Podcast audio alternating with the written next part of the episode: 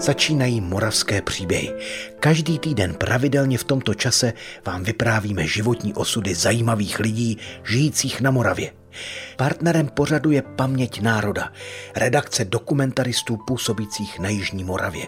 Díky nim vzniká unikátní archiv vzpomínek pamětníků, ze kterého čerpáme. Já si ani nepamatuju všecko. Já si skutečně nepamatuju všecko, jak přesně, co bylo, jenom strašně jsme se třásli. A když začalo být ticho, tak bylo vidět ještě přes tu roletu, že venku není úplná tma. Tak jsem říká, dědo, vytáhni trochu tu roletu, podíváme se ven. No on ji trochu vytáhl a před naším hromada cihel, dřeva, plechu, skřidlic prostě až k našim oknám, protože je silnice chodníka hned náš dům, tam není žádná předná zahrádka. Strašný bordel tam byl. A já se dívám a říkám, dědo, podívej se, to je tuším naša střecha. On říká, ano, mamo. V červnu 2021 zasáhlo sedm obcí na podluží tornádo. Střechu nad hlavou vzalo i Marii Krepsové z Mikulčic. Odhodlaně ale říká, že to nic není proti tomu, co museli v životě vytrpět její předkové. Hlavně babička, tedy na Slovácku řečená stařenka. Ta čtyři desítky let opatrovala svého manžela, který se z první světové války vrátil slepý a bezruký. A statečná maminka se musela v 50. letech pro změnu vypořádat s uvězněním svého manžela, tatínka Marie Krepsové. To samozřejmě poznamenalo i malou Marii, tehdy ještě Smékalovou. No a právě tento moravský příběh vám budeme vyprávět dnes. Od mikrofonu vás zdraví Hana Ondriášová a vyřizují také srdečný pozdrav od spoluautora pořadu Františka Vrby, který celé povídání pečlivě zaznamenal. Hlavní slovo ale bude mít samozřejmě Marie Krepsová. Na svět přišla v roce 1946 do rodiny, která provozovala v Mikulčicích vyhlášenou pekárnu. Do dneška vzpomínají staří lidé na jejich chleba. Že to bylo opravdu, opravdu chleba. No. Mikulčicích byl ještě jeden pekař, nějaký pan Dinka, a on začal krachovat. Tak děda za ním šel a řekl, víš co, já budu od zítřka péct jenom chleba a ty peč rohlíky. A tak bylo, tak se uměli živnostníci dohodnout totiž to. No pekli se u nás a měli takové velké plechy koláče a potom měli takové prohýbané plechy, sušilo se ovoce na peci. Tam bylo strašně živo, strašně moc lidí tam došlo. No a v 39. roku brali ty moji rodiče, samozřejmě, že tam začala pracovat i maminka u nich a se jim po necelém roku narodil syn, můj bratr a se počítalo s tím, že on bude jako dalším, v dalším pokolení pekařem, že no, ale k tomu vůbec nedošlo. A Potom si tata koupila i auto, takže jsem tam jeli i na nějaký výlet, většinou do Blatnice ke svatému Antoníčku a tak to se jezdívalo ne na nějaké veliké dálky, že na Macochu do jeskyně. To si pamatuju, že jsem strašně řvala jako děcko na té lodičce, ale neskutečně jsem řvala. Hrozně jsem se bála, že se tam utopím. Tak, a to je taková poslední vzpomínka na mého otce vlastně, že tam jsme byli všichni. To už si pamatuju. Mně vlastně bylo pět roků, když se odehrálo potom to další a tam už si ho pamatuju. A pamatuju si ho také, protože já jsem vlastně celý život snídávala kakalíčko a kůrku z chleba. Protože furt byl čerstvý, že? Až do 60. roků se tam peklo. No a jedného dne došli, že je telefon, tak tata šel k telefonu. Tenkrát nebyly žádné mobily, ani u sousedů se telefonovalo z jedné chalupy, že? A volal jejich společný kamarád z Moravské Nové Vsi, jmenoval se pan Michalica. To byl jejich velký kamarád. A volal, Edo, prosím tě, nemohl bys dojet? Mám tady známého, pojedeme pro víno do Modry. A moja maminka ještě tenkrát, že mu řekla, Edo, jeď, já to za tebe v té pekárni dodělám, nemůžeš mu to udělat. No a tak ten můj otec jel a už se nevrátil. To bylo zosnované nejak, já nevím jak, to jako o tom se u nás nikdy nemluvilo, ale někde po cestě už na nich čekali. Ten pán, kterého můj otec neznal, dostal 25 let. Pan Michalica 18 a Eda Smékal na výstrahu 11. A všecko ve prospěch státu. Co bylo napsané, naštěstí. Pekárňa byla psaná ještě na dědu, oni žili, ale všecko ostatní, vinný sklep, materiál na chatu s, s velkým pozemkem na Radějově, auto osobní, auto nákladní, co s ním rozbáželi. Všecko v prospěch státu. Já si pamatuju, že aj oblečení, když došli. Tatové. A rok byl ve vyšetřovací vazbě v Brně a po roku, když byl soud, tak neviděl, že v té místnosti maminka je, tam jich bylo několik těch vězňů, ale to už ona jako vykládala, že vlastně upoznal podle toho, že zakašlala ona tak zvláštně jako zakašlala, že ju podle toho bylo poznat. Tak eh, prvně jí nabízeli, že se může rozvést, samozřejmě, že nepřistoupila a byl teda odsouzený na 11 roků do Jachimova, do žaláře.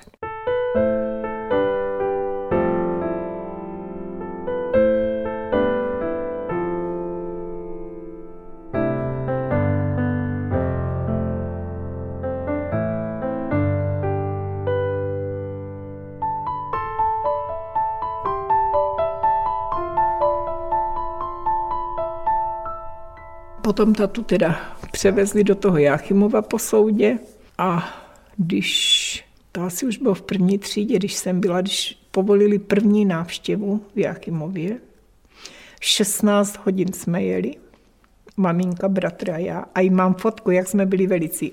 A 16 hodin jsme do toho Jáchymova jeli. 15 minut byla návštěva.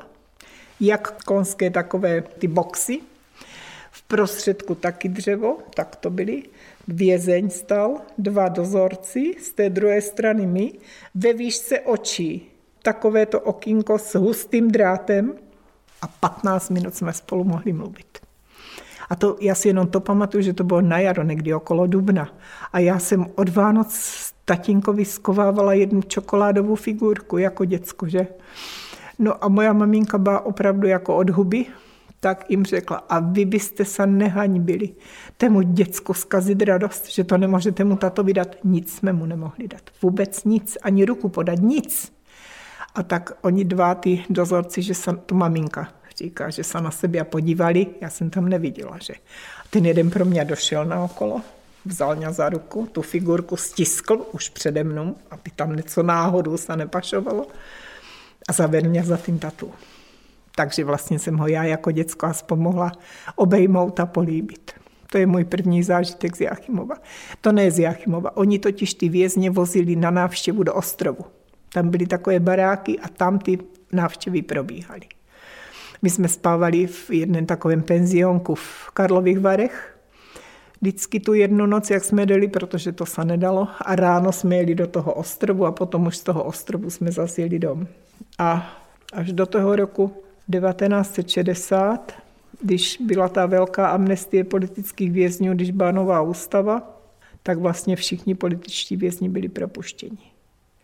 Ale už posledního půl roku toho mého tatu převezli do Leopoldova. A tam pracovali jako pekař toho půl roku. Protože zřejmě už náznaky nějaké té nemoci z toho uranu tam byly. U nás se nikdy, nikdy o tom nemluvilo. Ty muži, kteří byli propuštěni, tak určitě pod strašnou přísahou odcházeli a měli strach, co by se stalo. Čím jim vyhrožovali? Nikdy. Až den před smrtí 1. května 1974 můj tata seděl, maminka ležela na divaně a naraz ničeho nic si říká. Co ty víš, jaké to tam bylo? Když někdo něco provedl, tak jsme až 24 hodin stáli ve sněhu na stoupení, až se někdo přiznal. Když jsme dostali kukuřičnou kašu, tak jsme věděli, že jsou Vánoce alebo Velká noc. Opravdu to tam muselo být skutečně strašné. Ale ještě se vrátím. Vlastně, když to tatu zavřeli, tak se hrozně moc lidí bálo se k nám přiznat. Ale, aj budu jmenovat, netopilíci, to byli sedláci. Došli hned večer, Mařeno, když budeš potřebovat mléko pro děcka, neboj se dojít. Já ti vždycky dám. To byli strašně hodní lidé. jejich, vlastně znám se s jejich vnukem a pravnukem. Pravnuk je Peťa Marada, primáš cymbalové muziky Slovácko. Také tak hodný jako z chleba s máslem, to má určitě ponik. Ty netopilici byli strašně hodní.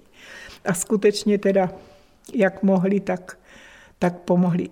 Nepamatuju si, že by někdo ještě, tak to víte, ještě jsem byla děcko, a jsem měla inčí zájmy a i, a i takovéto věci. Přece jenom maminka mě předtím určitě i chránila, protože třeba v první třídě jsem došla ze školy a strašně jsem naříkala. Když jsem si musela, každý, nejenom já, ale jsme si museli v lavici stoupnout a říct, co dělá maminka a co dělá tatínek. A já jsem to ne, neuměla říct, co dělá tatínek. Takže jako chránila nás určitě předtím. Bratr byl starší, hrozně zase mamince pomáhal. Skutečně on vlastně nechodil ani na zábavy, kromě toho, že byl velký atlet, vrhal kouli a cvičil a otužoval se. Tak žádné zábavy pro něho neexistovaly. Ten tak té moje mamince strašně pomáhal. Začal chodit tancovat až se mnou. Nesmyslné devítileté vězení otce rodina ustála. Musela. Starší bratr Marie Krepsové se přitom kvůli tomu dlouho nemohl dostat na vysněnou vysokou školu. Nakonec ji zvládl, stejně jako paní Marie, která vystudovala provoz a ekonomiku silniční a městské dopravy na univerzitě v Žilině. Na Slovensku pak potkala i svou životní lásku a spolu vychovali dva syny. V životě Marie Krepsové se událo mnoho věcí, někdy hodně neobyčejných. Srpen 1968 ji shodou náhod zastihl v Moskvě. Byla pak také u toho, když pochovávali Jana Palacha, i když těsně před sametovou revolucí odjížděli do Říma autobusy na svatořečení Anešky České. A pak bohužel na vlastní kůži prožila s manželem také již vzpomínaný tragický 24. červen 2021. Do života lidí na podluží tehdy vtrhlo pustošivé tornádo. Když tady toto mě postihlo a dokonale jsem se vyplakala, tak jsem řekla, co stařenka musela zažít, co maminka musela zažít. Tak já přece jedno tornádo a barák musím unést tak. Že? Milí posluchači, jak víte, příběhy čerpáme z rozsáhlého archivu Paměť národa. A ta má své srdce i na Jižní Moravě. Pobočka Paměti národa sídlí i v Brně. Sledujte na webu a sociálních sítích Brněnský institut paměti národa. Navštivte ho a podpořte. Přijměte naše pozvání do klubu Přátel paměti národa. Díky vám zdokumentujeme paměť Moravy. Vše najdete na webu paměťnároda.cz. Děkujeme.